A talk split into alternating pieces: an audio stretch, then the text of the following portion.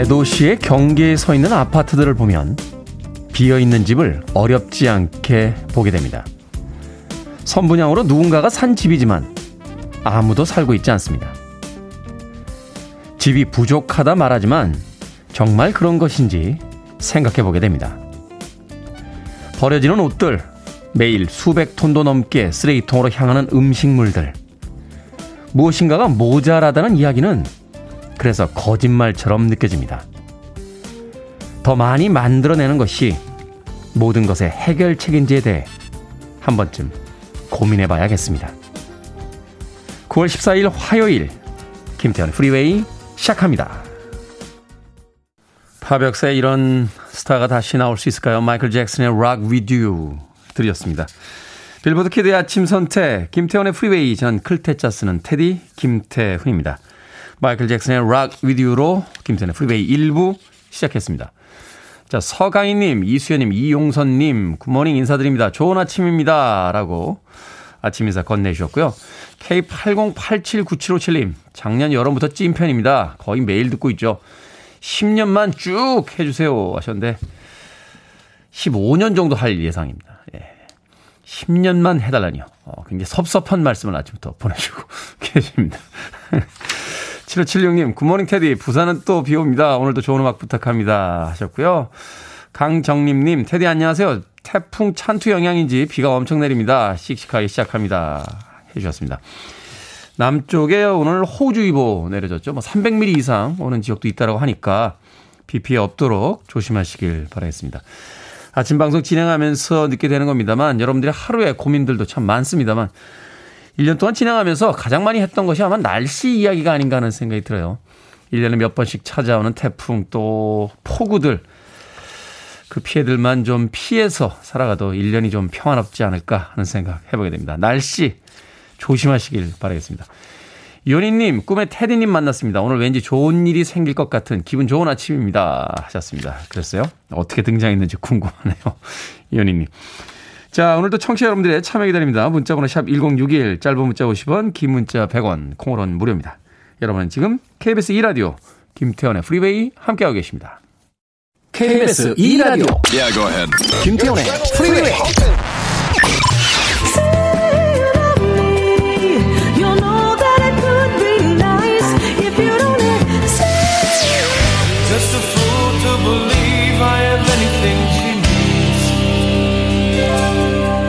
like the wind. I need you now, like I need you then. You always said we meet again. She used to look good to me, but now I find her simply irresistible. We don't stop the music. 룰루의 곡이었습니다. I could never miss you 들으셨습니다. 5868님, 금요일 우리 아내의 51번째 생일입니다. 저 같은 사람 만나서 너무 고생만 하는 우리 아내, 미리 생일과 축하 부탁드립니다. 좋습니다. 5868님. 아니, 어떠셔서요? 어, 51살까지 두 분께서 잘 사셨다는 이야기가 될 텐데, 또 이렇게 미리 생일도 축하해 주시고요. 5868님. 금요일에 아내분에게 51번째 생일 진심으로 축하드린다고 꼭 축하의 인사말 전해 주시길 바라겠습니다. 배화영님, 어제 남편과 마트 가서 소주 사는 과정에서 크게 싸웠습니다. 저는 두 병만 사자. 남편은 여섯 개 든 거 한 다스 사자. 썩는 거 아닌데 사다 놓고 먹자. 별것도 아닌데 이걸로 싸우다 결국 혼자 집에 와버렸네요. 아직도 냉전 중이에요. 얄미워요. 하셨습니다. 아니, 뭐 이게 싸울 일입니까? 두 병 사자, 여섯 병 사자. 남편분 말도 일리는 있네요. 뭐 소주가 사다 놓는다고 뭐 1, 2년 안에 상하는 것도 아니고 그것 미리 사다 놓을 수도 있죠. 어, 그런데 아내 입장에서는 또 이렇게 생각할 수도 있어요. 지금 당장 필요하지 않은 돈을 또 지출하는 게 왠지 또 낭비처럼 느껴질 수도 있습니다. 남자와 여자가 싸웠을 때 또 둘이서 화해가 안 되고 팽팽하게 대립할 때는 그냥 무조건 남자들이 잘못한 겁니다. 예. 저는 그렇게 생각합니다. 예. 많은 분들께서 뭐 인기성 발언 아니냐라고 하는데 아, 저는 그렇게 생각하지 않습니다. 아, 여성들은 인간으로서 완전히 진화됐는데 우리 종족들은 포유류와 인간 그 중간 어디쯤에 와 있는 듯한 기분이 가끔 듭니다. 그것도 이제 개인차가 좀 있는 것 같아요. 예. 배화영님, 저는 뭐 세상이 끝나는 날까지 배화영님을 응원하겠습니다. 네, 남편분에게 제 이야기 꼭 전해주시길 바라겠습니다. 윤은진님, 출첵합니다. 잘생긴 테디. 추석이 무서워요. 혼자 음식해야 해서 김천에서 맏며느리가 신청곡은 본조비의 런어웨이. 도망가고 싶으세요? 신청곡이 본조비의 런어웨이인데 제가 추석 기간에 한번 선곡이 될 수 있는지 살펴보도록 하겠습니다. 힘내세요. 9007님, 어제 중1 아들 녀석이 영어 한 문제 틀렸다고 낙담하길래 한 문제 틀렸지만 19문제나 맞췄잖아 하며 위로와 칭찬을 해줬습니다. 희한한 건 시험 보면 꼭 한 문제를 틀려요. 희한하죠? 하셨습니다. 한 문제 틀린 게 희한한 건가요? 어, 제 입장에선 다 맞추는 게 희한한 것 같은데요. 어, 저는 뭐, 항상 그 삶의 균형을 중시했던 사람이기 때문에 맞춘 문제와 틀린 문제가 항상 균형을 이루면서 있었어요. 예, 그래서 별로 이렇게 희한한 일을 당했던 적이 없어서 잘 모르겠습니다. 한 문제 틀린 게 희한한 건지. 9007님, 한방의 통당님, 사장님 지방 출장 가셨습니다. 옆에 대리님이랑 가시는데, 야호! 오늘 하루 자유네요. 하셨습니다. 직장인들, 그 상급자들, 회사에 없는 날을 어린이날이라고 부른다고 하더군요. 오늘 어린이날이시네요. 한방의 통당님. 축하드립니다. 제가 한방의 통당님에게 에, 피자 한 판 보내드리겠습니다. 직원분들과 함께 파티, 어린이날 파티 성대하게 하시길 바라겠습니다. 김현우님, 오후 1시에 사내방송 DJ 시험이 있습니다. 학창시절 방송반이었지만 떨리네요. 테디 보면 아주 부드럽고 대화하듯 자연스러운데 DJ 잘하는 비법이 있나요? 하셨습니다. DJ의 비법은 역시 잘생긴 거죠. 김현우님, 거울 한번 보고 가서 시험 보시면 붙으실 겁니다. 앨런 파슨스 프로젝트입니다. Eye in the Sky.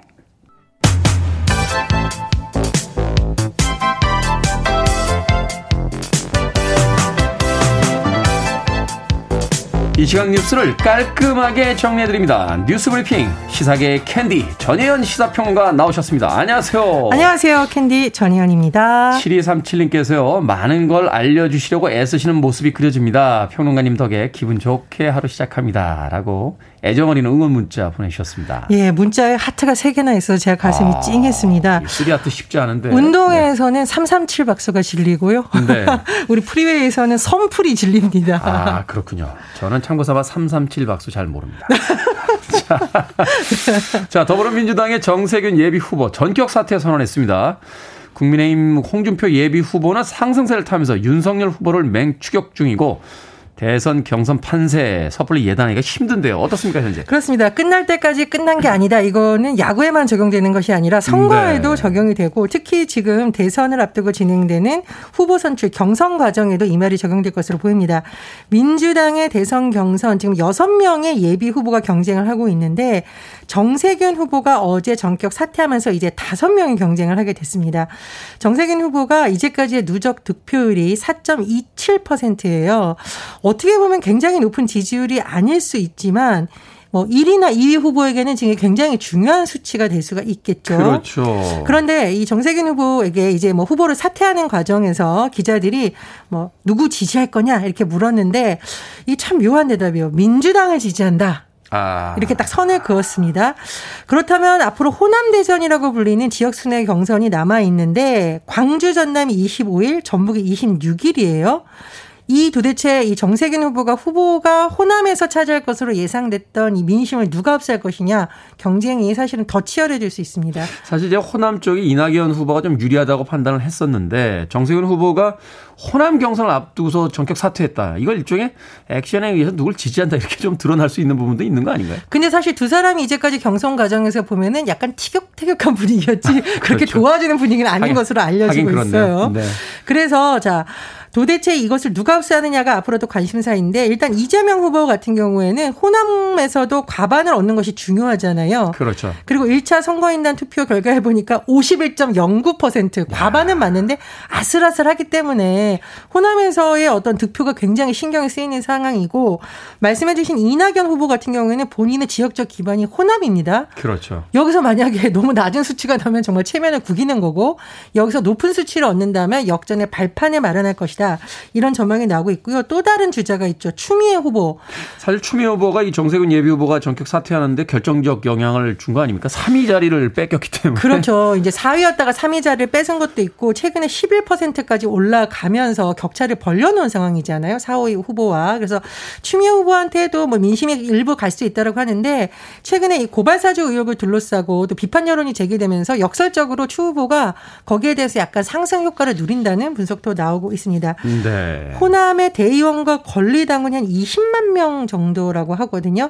전체의 30%에 달하고요. 또 호남은 여러 가지로 민주당의 상징성이 있는 지역이죠. 그래서 앞으로 호남의 경선 결과가 이후의 흐름에도 어떤 영향을 미칠 주요 지표로 작용할 가능성이 커졌습니다. 그렇군요. 자, 홍, 홍준표 예비후보는 어떻습니까? 상승세를 타고 있는데. 이 홍그리 버드라고 불리기도 하고 돌고 돌아 홍준표 후보라고도 하는데 참 이례적으로 최근 여론조사에서 굉장히 강세를 보이고 있죠. KSY 한국사회여론연구소가 TBS 의뢰로 9월 10일, 11일 전국 만 18세 이상 1,004명을 대상으로 여론조사를 했는데 굉장히 깜짝 놀랄 결과가 나왔습니다. 어, 범보수권 네. 차기 대선 후보 적합도를 조사해 봤더니 홍준표 의원이 전주보다 2.4%포인트 상승했는데 28.7% 1위를 차지했어요. 그래서 윤석열 전 총장을 아주 근소한 차이긴 하지만 윤석열 전 총장이 28.1%로 제쳤어요. 근데 이 같은 기간 조사에서 홍준표 의원이 윤석열 총장을 앞선 것이 이번이 처음입니다. 아. 시점이 참 묘하죠. 왜냐하면 이제 국민의힘 같은 경우에는 15일 날 1차 컷 오프를 하는데 13일, 14일 여론조사가 진행이 되거든요. 근데 그렇죠. 바로 그것을 앞두고 이런 결과가 발표가 됐기 때문에 어떤 영향을 할지 좀 봐야겠고 또 1차 여론조사 방식이 일반 시민이 80%나 들어가고 책임 당원이 20%. 네. 일반 당원 비율이 높다라는 것은 여론 조사에서 그동안 나왔던 흐름이 반영될 가능성이 크거든요. 한번 봐야 되겠습니다. 그래서 이제 윤석열 전 총장과 홍준표 의원이 1차 컷오프에서 1을 차기하기 위한 신경전이 굉장히 어, 거슬 것으로 보이는데요. 어, 어쨌든 1차전에서 승기를 잡은 사람이 유리할 것이라는 분석이 나오고 있습니다. 네. 자, 검찰의 고발 사주 의혹을 둘러싸고 고소고발 난타전이 벌어지고 있습니다.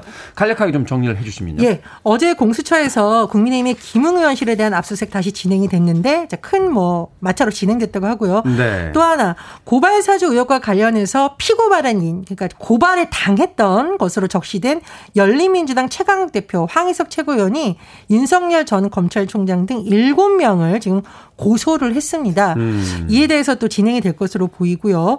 또 일부 시민단체들은 뉴스버스의 이진동 발행인을 대상으로 네. 지금 허위사실 공표 공지서법 위반 혐의로 고발을 하고 뭐 여러 가지 지금 난타전이 벌어지고 있습니다.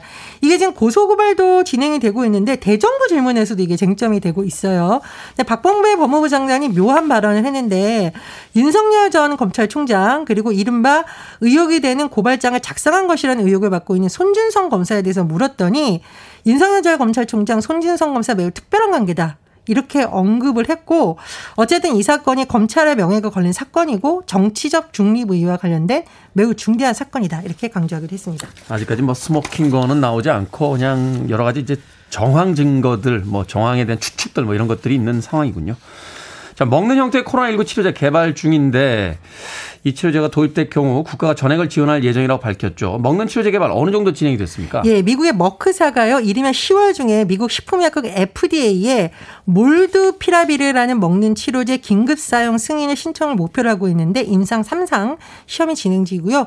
스위스의 로슈샤, 미국의 화이자사도 임상 3상에 돌입했다고 합니다. 우리 정부가 글로벌 제약사와 여러 가지 협의를 하고 있는데 예산은 이미 배정이 되어 있어요. 그런데 네. 예산 배정된 것을 다 분석을 해서 해보니 이게 가격이 90만 원이 넘는다. 95만 원에 이를 것이라는 분석이 나오고 있습니다. 그러니까 사람들이 이거 비싸서 사 먹겠어요? 라고 물었는데 방역 당국이 안심하라는 메시지를 냈어요. 만약에 이 먹는 코로나 치료제가 도입될 경우 우리나라 경우 국가가 전액 부담을 한다고 합니다. 음. 왜냐 코로나19는 1급 감염병으로 지정돼 있고요. 우리나라의 경우 감염법 예방법에 따라 치료 비용은 전액 국가가 부담한다고 하는데 어, 얼마나 속도전 있게 진행될지 지켜봐야겠습니다. 그렇군요. 자, 앞서 이야기해 주신 저 국민의힘 홍준표 예비 후보와 윤석열 후보에 대한 그 여론조사 어, 표본이요. 5차는 95% 신뢰 수준에서 플러스 마이너스 3.1% 포인트, 응답률은 6.9%였다는 거 한, 다시 한번 알려 드리겠습니다.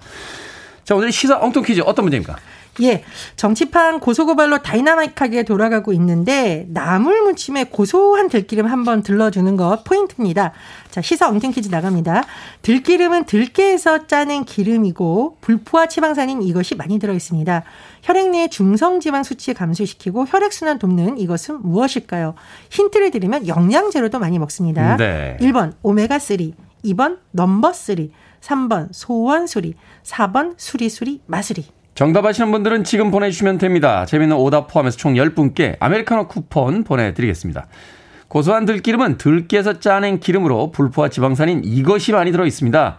혈액 내 중성지방 수치를 감소시키고 혈액순환을 돕는 이것은 무엇일까요? 영양제로 많이 먹죠. 1번 오메가3, 2번 넘버3, 3번 소원수리, 4번 수리수리 마수리 되겠습니다. 문자번호 샵 1061, 짧은 문자 50원, 긴 문자 100원, 콩으로는 무료입니다. 자, 뉴스 브리핑 전혜연 시사평론가와 함께했습니다. 고맙습니다. 감사합니다.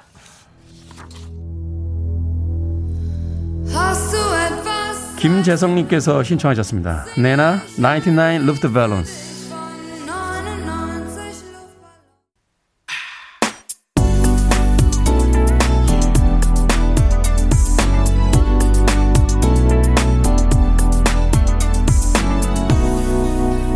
김태훈의 Freeway.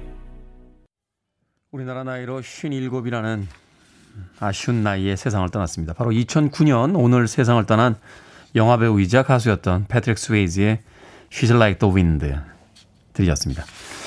참 대단한 아티스트였죠. 어, 미식 축구 선수이자 그 댄서였다라고 하는데 브로드웨이에서 활동을 시작해서 결국은 헐리우드의 스타가 됐고 또 음악을 사랑한 나머지 또 자신의 음악을 발표했던 그런 가수이기도 했습니다. 저는 그 폭풍 속으로 해서 어, 역시 키아누 리브스와 함께 그 서핑을 하던 아, 일종의 구루라고 부르죠. 예, 히피이자 구루로 등장했던 그 캐릭터가 정말 인상적이었습니다. 패트릭 스웨이즈의 She's Like the Wind 들으셨습니다. 자, 오늘의 시사 엉뚱 퀴즈. 고소한 들기름에 많이 들어있는 이것, 혈액순환에 도움이 되는 이것은 무엇일까요? 정답은 1번, 오메가3 되겠습니다. 오메가3. 2499님, 정답 오메가3 오늘도 스트레스 없3라고 네, 라인 맞춰주셨고요. 5540님 1번 오메가3요. 빈속인데 고소한 들기름에 엄마가 해주신 비빔밥 생각나네요. 하, 맛있죠. 참기름이라 들기름은 정말 마법의 소스 같아요. 어, 별다르게 그 맛있지도 않은 어떤 재료를 이렇게 집어넣어도 차한장에서 그 어머니가 꺼내주신 예, 참기름이나 들기름 몇 방울 딱 넣고 고추장 한 숟갈 딱 넣어서 비비면 정말로 엄청나게 맛있죠. 비빔밥. 배고프네요. 젠틀맨 제이미님, 어제 술 많이 마셔서 속이 쓰리라고 해주셨고요. K1227256님, 싹쓰리. 네, 8804님, 오메가가 그렇게 조합으로? 라고 긴 문장 하나를 보내주셨습니다. 어쭈구리라고 답을 보내주신 K1252505님, 그리고 7359님, 정답은 오메가3입니다. 할머니 계실 땐 매년 농사 지은 들깨로 들기름 짜주셔서 잘 먹었는데, 지금은 시장에서 사먹네요. 할머니 보고 싶습니다. 하셨습니다. 7359님. 자, 방금 소개해드린 분들 포함해서요, 모두 10분께 아메리카노 쿠폰 보내드립니다. 당첨자 명단은 김태훈의 프리웨이 홈페이지에서 확인할 수 있습니다. 콩으로 당첨이 되신 분들은요, 방송 중에 이름과 아이디 문자로 보내주시면 모바일 쿠폰 보내드리겠습니다. 문자 번호는 샵 1061, 짧은 문자는 50원, 긴 문자는 100원입니다. 자, OMD 음악으로 갑니다. If You Leave.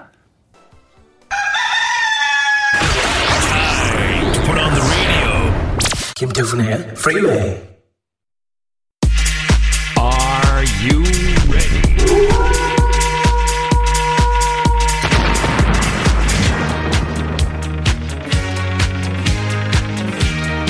6790님께서 테디의 통쾌한 답변에 중독됩니다 하셨습니다. 일상에서 하루에 몇 번씩 하게 되는 고민 저에게 맡겨주시죠. 결정은 해드릴게 신세계 상담소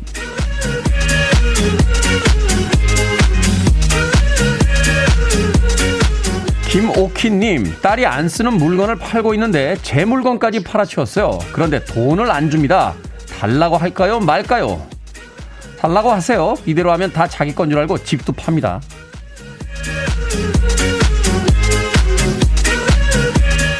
9284님, 이직하고 싶은데 익숙한 직종으로 갈까요? 아니면 새로운 직종에 도전해 볼까요? 고민하지 마세요. 그건 본인이 결정하시는 게 아닙니다. 양쪽에 이력서 다 넣고 전화 기다리세요.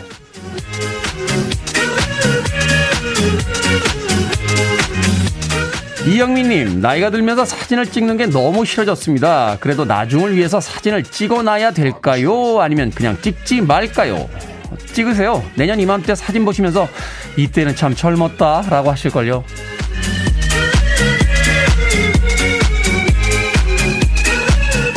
정복임님, 우리 아들이 초딩인데요. 최신 무선 이어폰을 사달라고 합니다. 아들이 물건을 잘 잃어버려서 걱정인데 사줄까요, 말까요? 사주셔야죠. 잃어버릴까봐 안 사주시면 아무것도 못 사줍니다.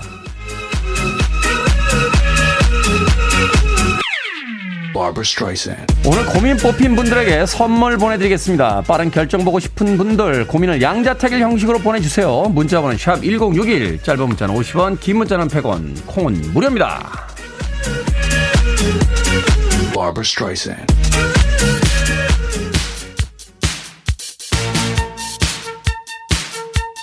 포인터 시스터스입니다. 점프.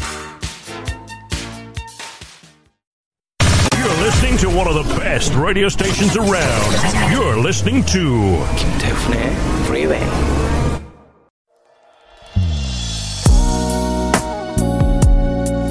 빌보드 kid의 아침 선택 KBS 2 라디오 김태훈의 프리웨이 함께하고 계십니다. 1부 끝곡은 조의 I Wanna Know입니다. 잠시 후 저는 2부에서 뵙겠습니다.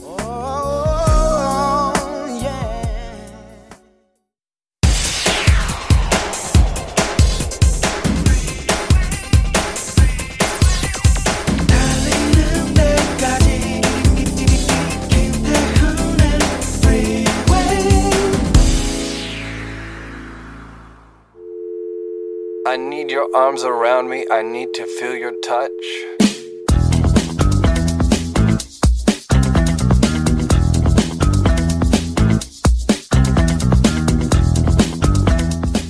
추석 명절 선물로 모바일 상품권을 보내드립니다. 링크를 눌러 확인 바랍니다. 우체국 화물 반송 처리 중 아래 링크에서 주소 확인 부탁드립니다. 웹발신 귀하는 국민지원금 신청 대상자에 해당하므로 온라인 센터에 접속해 지원하시기 바랍니다. 지원금 신청이 접수되었습니다. 상담문의 02-000-0000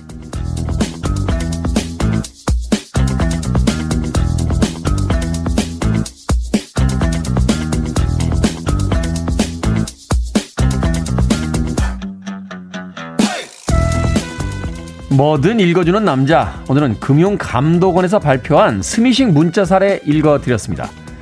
추석을 앞두고 누군가 선물을 보냈을지 모른다고 기대하게 만들고 재난지원금 안내를 놓칠까봐 불안하게 만드는 교묘함. 정말 너무하지 않습니까? 올해 신고된 스미싱 문자만요, 18만 4천 건이 넘고요. 그 중에 93%가 선물과 택배를 사칭한 거였다고 하는군요.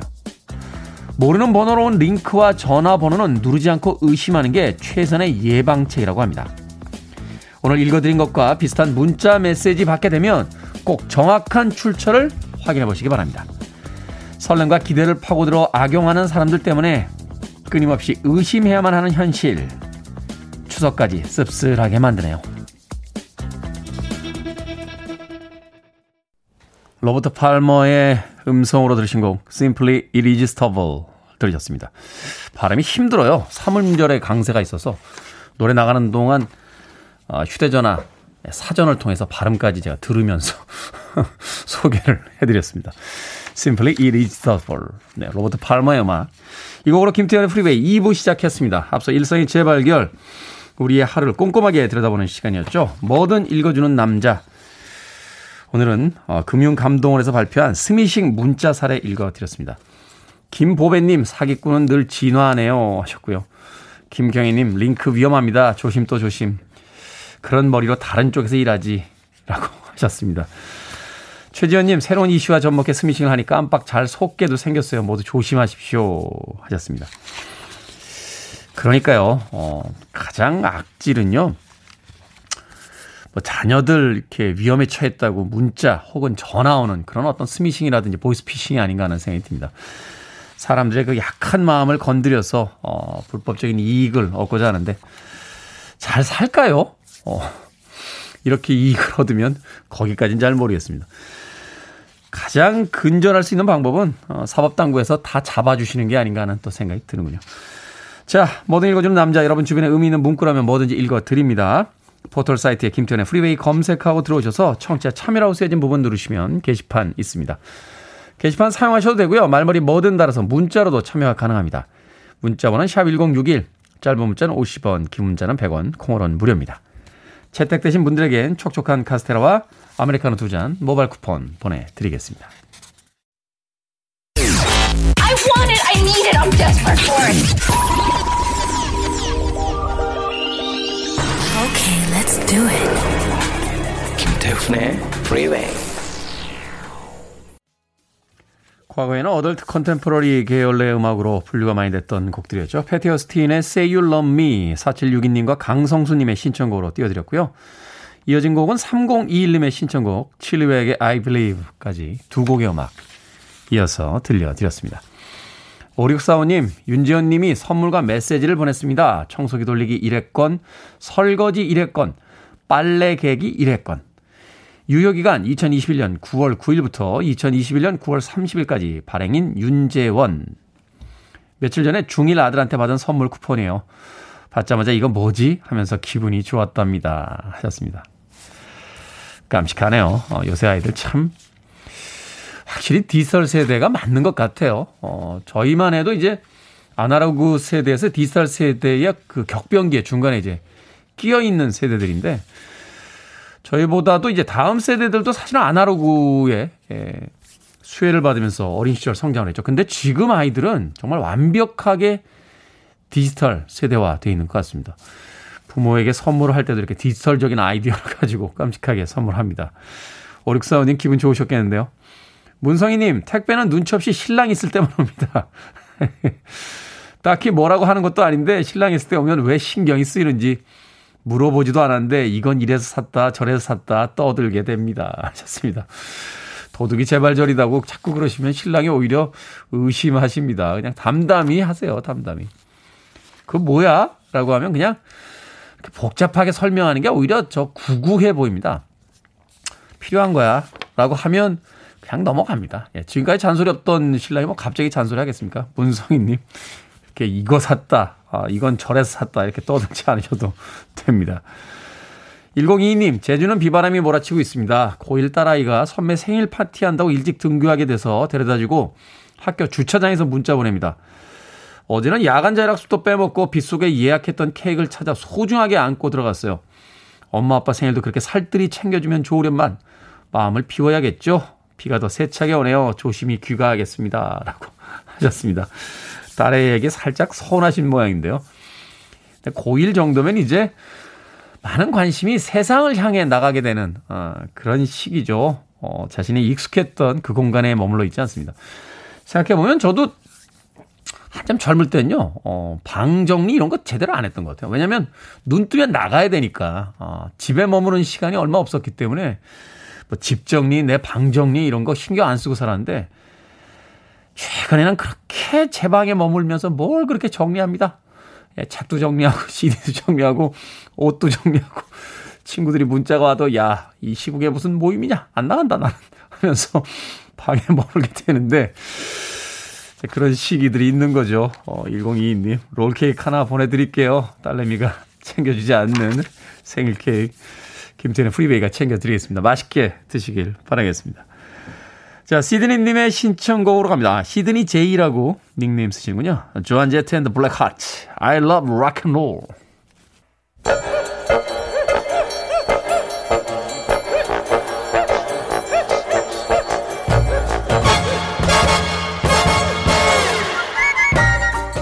온라인 세상 속 촌철살인 해악과 위트가 돋보이는 댓글들을 골라봤습니다. 댓글로 본 세상.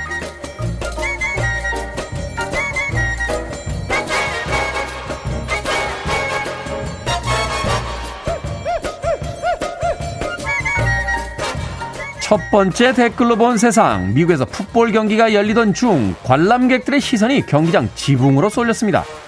고양이가 지붕에 걸린 현수막에 간신히 매달려 있었기 때문인데요.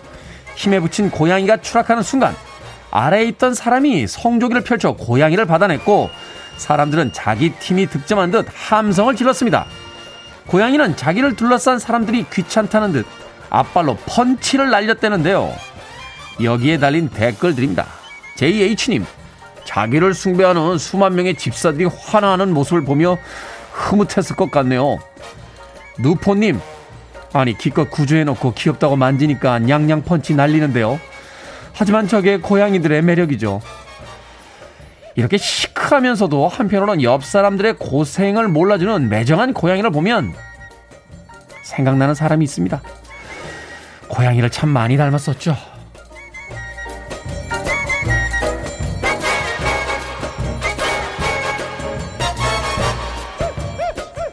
두 번째 댓글로 본 세상. 이탈리아 베네치아는요, 매년 2천만 명의 관광객이 찾는 도시인데, 내년 여름부터는 관광객 통제 시스템이 적용될 예정이랍니다. 넘치는 관광객들로 일상생활이 불가능하다는 시민들의 항의 때문인데요. 앞으로는 사전 예약과 입장 요금 부과로 도시 규모에 맞는 인원만 출입을 허용한다는군요.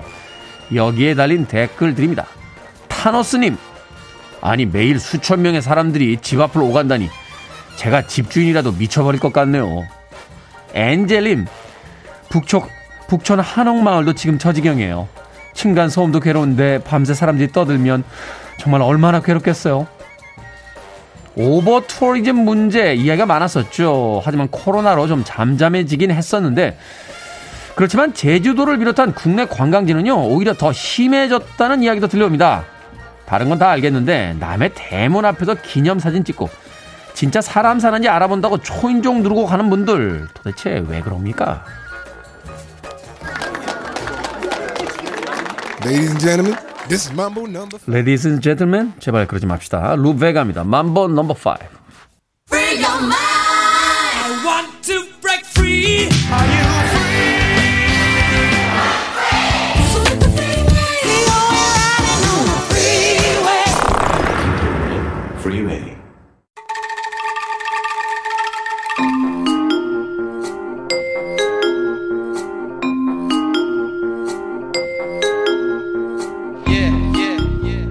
김태훈의 프리웨이 현대사의 굵직한 사건들을 파헤쳐봅니다. time slip hidden 뉴스 fact checker 뉴스톱 김준일 대표 나오셨습니다. 안녕하세요. 안녕하세요. 자 내일입니다. 9월 15일 우리 역사에서 의미 있는 날인데 1950년 9월 15일 바로 인천 상륙작전 개시일이었다라는 야 오늘은 정말 세계 전쟁사에서 성공적인 작전으로 평가받는 이 인천 상륙작전에 대해서 좀 여쭤보도록 하겠습니다. 우리는 우리의 역사이기 때문에 사실 그렇게까지 크게 생각을 못 하는데 이 인천 상륙 작전이 뭐 군사 작전에 있어서도 그렇고 세계사에 음. 있어서도 그렇고 이게 중요한 작전이라는 이야기를 들었어요. 1950년으로 가볼 텐데 인천 상륙 작전 개시 전까지 한국전 상황 우리가 이미 알고 있습니다. 음. 6.25 발발 이후에 참 일방적으로 밀려서 내려갔죠. 망했죠, 그냥. 그냥 망했고 뭐 이제 기습 적으로 이제 북한이 어 남한을 침공을 하면서 그 앞에 있는 부대들이 전방에 있던 부대들이 거의 이제 괴멸을 당한 다음에 수도권이 사흘 만에 서울에 진격을 했나 제 기억으로 그럴 겁니다. 사흘 만에 거의 이제 진격을 하고 그러니까요. 그리고 이제 뭐 이승만 대통령이 또 도피하면서 다리 끊고 도망가 가지고 그때 또 그 다리 위에 시민들이 있는 상태에서 폭파했잖아요. 예, 예. 네. 그래서 다 안심하라. 우리가 지키겠다는 거 본인은 이미 그거 녹음 방송해 놓고 이미 저기 대전 쪽으로 도망가고 있으면서 그거 틀고 뭐 하여간 여러 가지 뭐 좀 참담한 내용들이 있는데 결국은 네. 이제 어 경상도 지역을 빼놓고는 어 한 두 달 만에 다 넘어갔습니다 북한군에. 그래서 호남까지 다 이제 넘어갔고 나 마지막으로 이제 낙동강 방어선이 이제 거기 거기까지 넘어가면 끝이다. 이제 전쟁 부산, 전쟁 예. 끝나는 상황이죠. 거기까지 넘어. 그렇죠. 부산에 이제 임시 정부가 세워졌는데 낙동강이 넘어가면은 거의 끝난다고 봐야 돼서 거기를 이제 어 치열하게 그 낙동강을 놓고 이제 서로 전투를 벌이던 상황이었고 거, 그게 낙동강 전투가 막 한 달 정도 막 이어지고 있었던 그런 상황이었어. 엄청 많이 죽었습니다 거기서. 음, 네. 예. 자, 그런데 바로 이런 상황 속에서 전세를 역전시키기 위해서, 위해서는 뭔가 음. 드라마틱한 작전이 필요했는데 그때 바로 인천 상륙 작전을 계획하고 성공시킨 인물이 있었으니 바로 메가더 장군입니다. 메가더 장군 우리에게는 뭐 인천 상륙 작전으로 유명한 그 장군이긴 합니다만 이미 이전에 1차 세계대전, 2차 세계대전에서 전공을 세운 뭐 미국에서 가장 그 단 뭐 첫 번째로 음. 손꼽는 그런 장군으로서 이제 평가를 받고 있다고요. 그렇죠. 그러니까 뭐 역대 그 당시에 역대 최연소 기록을 다 세웠어요. 그러니까 뭐 아, 사관 역대 최연소 기록. 예, 예. 사관학교에서도 수석으로 졸업을 하고 뭐 승진도 계속 최연소로 계속 제일 빨리 해가지고 사실 이제 한국에서는 인천 상륙 작전으로 많이 알려져 있지만은 네. 그거보다는 이제 1차 세계 대전, 2차 세계 대전 참전한 거하고 일본, 일본에서는 약간 거의 한 신, 반신? 신처럼 약간 숭앙을 받아요. 그렇죠. 그 일본 천황인가요? 그 음. 미국 군함 위에서 그 항복 선언할 때 그때 그 맥아더 장군 앞에서 하지 않았나요? 그렇죠. 예. 어. 그래서 이제 일본 미군정이 이제 들어온 다음에 일본을 통치를 했을 때 그때 당시에 이제 약간 일본이 또 특유의 이제 서구에 대한 동경의 시각도 좀 있잖아요. 타라 입고 옛날부터 그렇게 얘기를 하면서 그래서 네. 메가더가 통치를 하면서 이제 엄격한 반공주의 이런 거를 했고 뭐 일본에서도 개혁을 하면서 상당히 이제 뭐 거의 이제 영웅으로 취급을 받고 있고 한국전에서도 어찌 됐든 성과를 냈기 때문에 이제 굉장히 훌륭한 어, 뭐 장군이었는데 그 이후의 행보들에 있어서는 상당히 이제 평가가 많이 엇갈리기는 하죠. 음 그렇군요. 자 그 엇갈리는 평가 이전에 이제 메가더 장군에 대해 서 음. 조금 더 알아보도록 하겠습니다. 유엔군 사령관이었는데 인천 상륙 작전을 계획했던 이유와 또 제가 들은 바에 따르면 이게 7월에 원래 계획이 됐었는데 9월로 이제 미뤄졌던 이유가 있다고요. 예.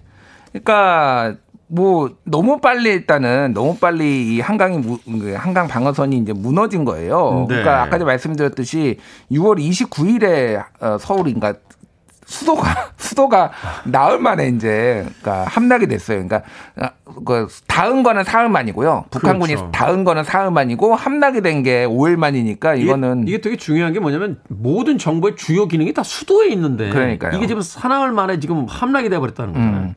그래서 이제 북한이 너무 생각보다 빠른 속도로 이제 나오니까 이 어디를 이제 공격을 할 것인가 이 고민을 좀 많이를 했어요. 그래가지고 일단은 그 전쟁의 기본은 특히 이제 육군 보병들이 중심이 된 전쟁의 기본은 이 보급로가 길어지면은 이 상당히 방어를 해야 될 것이 많아지면서 이게 좀 힘들어집니다. 그래서 삼국지에서도 나오잖아요. 그 음. 보급로 끊는 게 이제 가장 중요한 전쟁의 네. 작전인데 건초 다 불태우고 막 이런 군량미 불태우고 이런 게 굉장히 중요한 전술이잖아요. 그러니까 그렇죠. 북한 같은 경우에도 그걸 알기 때문에 진짜 속전속결로 해가지고 다 때려 부었는데 낙동강에서 막히면서 이게 지리멸렬 교착 상태가 벌어지면서 보급로가 길어졌군요. 보급로가 길어지고 그래서 이제 약점들이 노출 노출되기 시작을 한 거죠.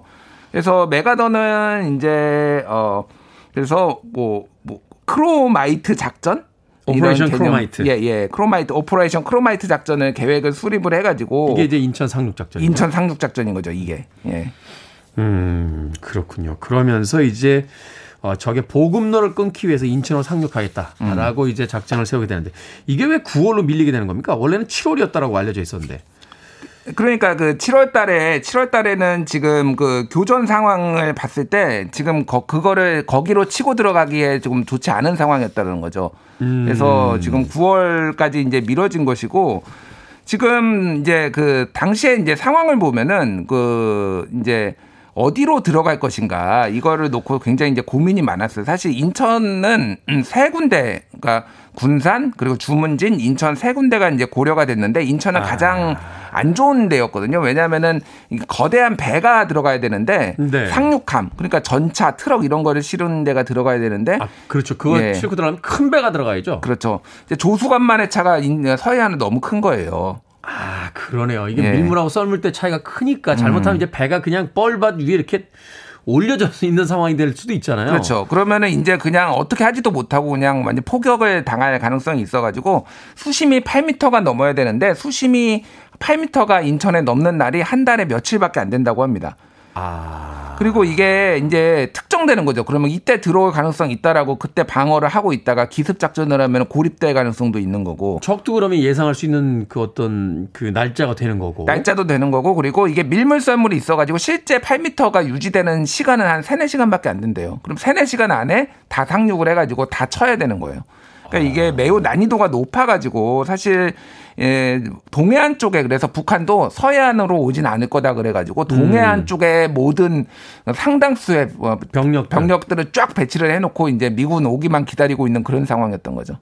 그렇군요. 뭐 이후에 이야기 들은 바에 따르면 이제 인천이라는 곳을 이제 상륙지로 들키지 않기 위해서 기타 지역들에 이제 한국군들을 파견을 해서 그 전투를 벌이게 하고 또 그래서 거짓 정보를 이렇게 주어주는 일들도 꽤 많았다라고 하는데 결국은 그 모든 딜레마를 극복하고 이제 인천으로 이제 상륙 작전을 벌이게 된다.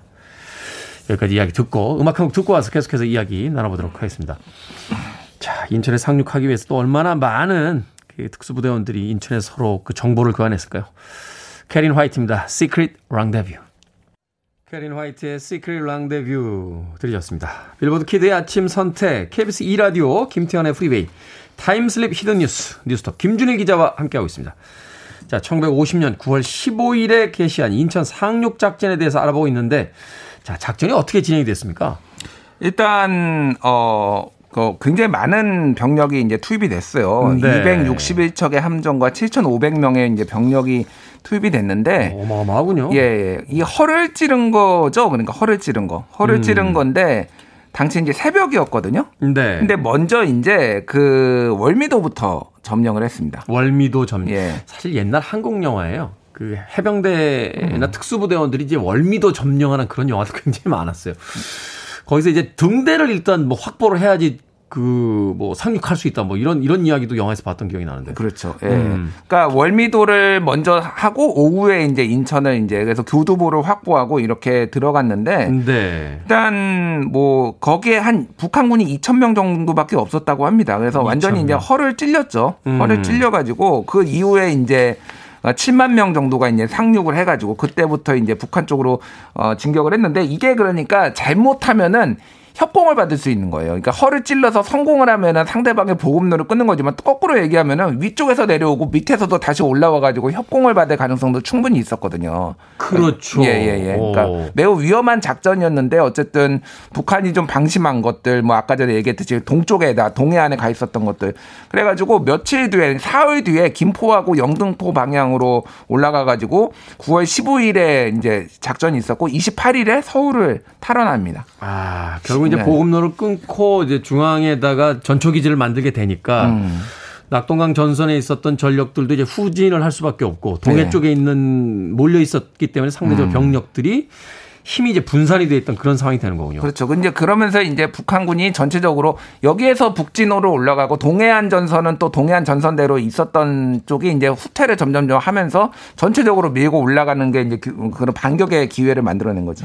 사실 이렇게 생각해보면 6월 6월 25일에 전쟁이 발발이 돼서 9월 28일에 이제 서울이 탈환이 됐으니까 거의 3개월 안에 주요한 전쟁들이 거의 다 마무리가 되고 이후에는 음. 이제 계속 오르락 내리락 하면서 이제 일종의 말하자면 거의 한 3년 가까운 시간 동안 교전 상태에 이제 빠지게 되는 거잖아요. 근데 중, 이제 신해주까지 진출을 했는데 이제 네. 소위 말하는 우리 용어로 일사후퇴가 벌어지죠. 이제 그렇죠. 중국군이 그렇죠. 내려오면서 다시 남한으로 남한까지 한 중반까지 밀렸다가 그 이후에는 말씀하셨듯이 거의 2년 동안은 서로 그냥 진지전하고 폭격만 쏘고 뭐 이런 음. 상황이었으니까 어디가 더 많이 땅 따먹게 하느냐. 그래서 엄청 많이 2년 동안 희생이 됐죠 군인들이. 그렇군요.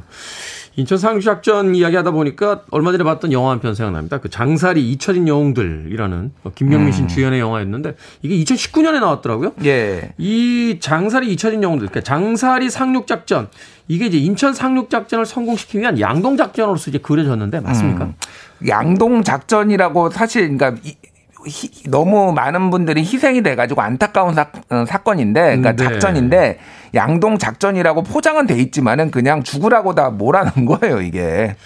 이게 말하자면 그쪽에다 예. 이제 그 북한군의 전력 분산시키고 관심을 그쪽으로 끌게 하기 위해서 장사리 쪽에다가 투입을 한 거군요. 그러니까 성동 격서 딱 그거예요. 동쪽에서 소리 내고 서쪽으로 친 거잖아요. 이게 진짜 성동 격서네요. 그러니까. 그렇죠. 예, 그러니까 경북 영덕이거든요. 여기에 갔는데 자, 이 군인들이 다 14세에서 17세 군사훈련 2주 받은 학도병들. 예, 총도 제대로 잡아보지 않은 사람들이었고요.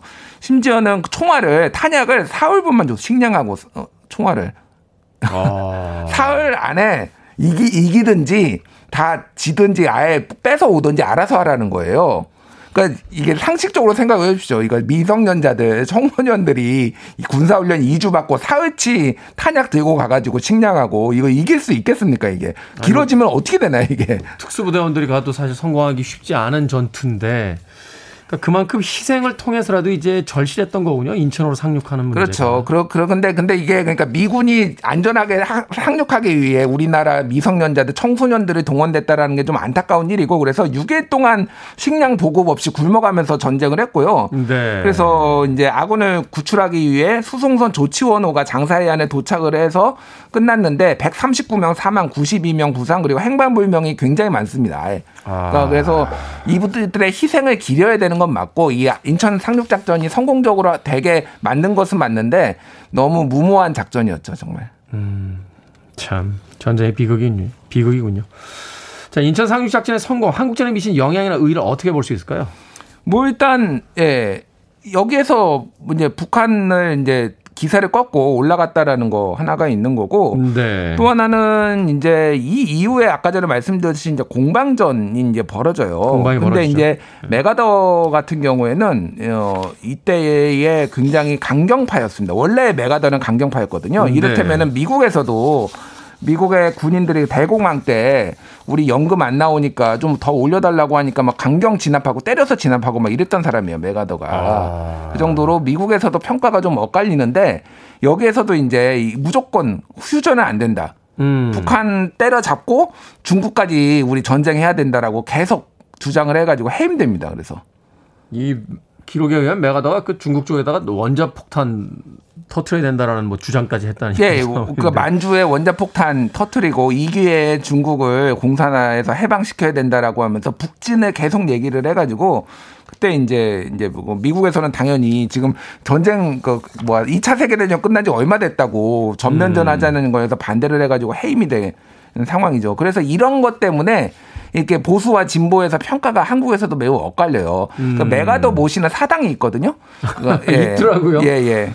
그래서 어떤 약간 신의 숭배처럼 신처럼 숭배를 받는데 그 우리 그 서울에 동묘라고 있잖아요. 동묘. 네. 동묘가 관우를 모시는 사당이거든요. 네. 그런 것처럼 약간 무신, 무신을 모시는 약간 그런 느낌이에요. 메가더 사당이 있을 정도로. 음. 근데 이제 이제 한 시간이 많이 지나면서 메가더 재평가. 야, 이거 뭐 전쟁까지 하고 핵폭 핵폭탄까지 떨어뜨리려고 한 거야? 그러면서 이제 좀 재평가가 있으면서 이게 서로 진보와 보수가 조금 역사관해 가지고 싸우고 있는 상황이죠. 네. 사실 이제 미국에서 그 전쟁용이었던 2차 세계 대전에 이제 아이젠하워와 이제 메가더 같은 경우는 음. 그 대통령 후보로까지 거론이 되고 실제로 아이젠하워는 대통령이 됐었죠. 됐죠. 예, 아이젠은 예. 됐고요. 예. 그런 어떤 역사도 있었는데 메가더 장군도 결국은 그 후보까지 이제 그 이야기가 되다가 음. 미국 내에서의 어떤 청문회를 통해서 또 여러 가지 네. 또 어떤 구설수에 또 오르기도 했던 그렇죠. 그런 말년이 네. 있었죠. 네. 그렇군요. 어, 우리는 하나의 단편적인 사건으로만 봤던 인천 상륙작전, 그 앞뒤에 걸쳐져 있는 아주 복잡한 이야기들 또 전쟁의 비극이 있었다는 것 다시 한번 이 시간을 통해서 알아봤습니다. 자, 아, 역사적 사건에 대해서 알아보는 시간, time slip hidden 뉴스, 뉴스톱 김준일 기자와 함께 했습니다. 고맙습니다. 감사합니다.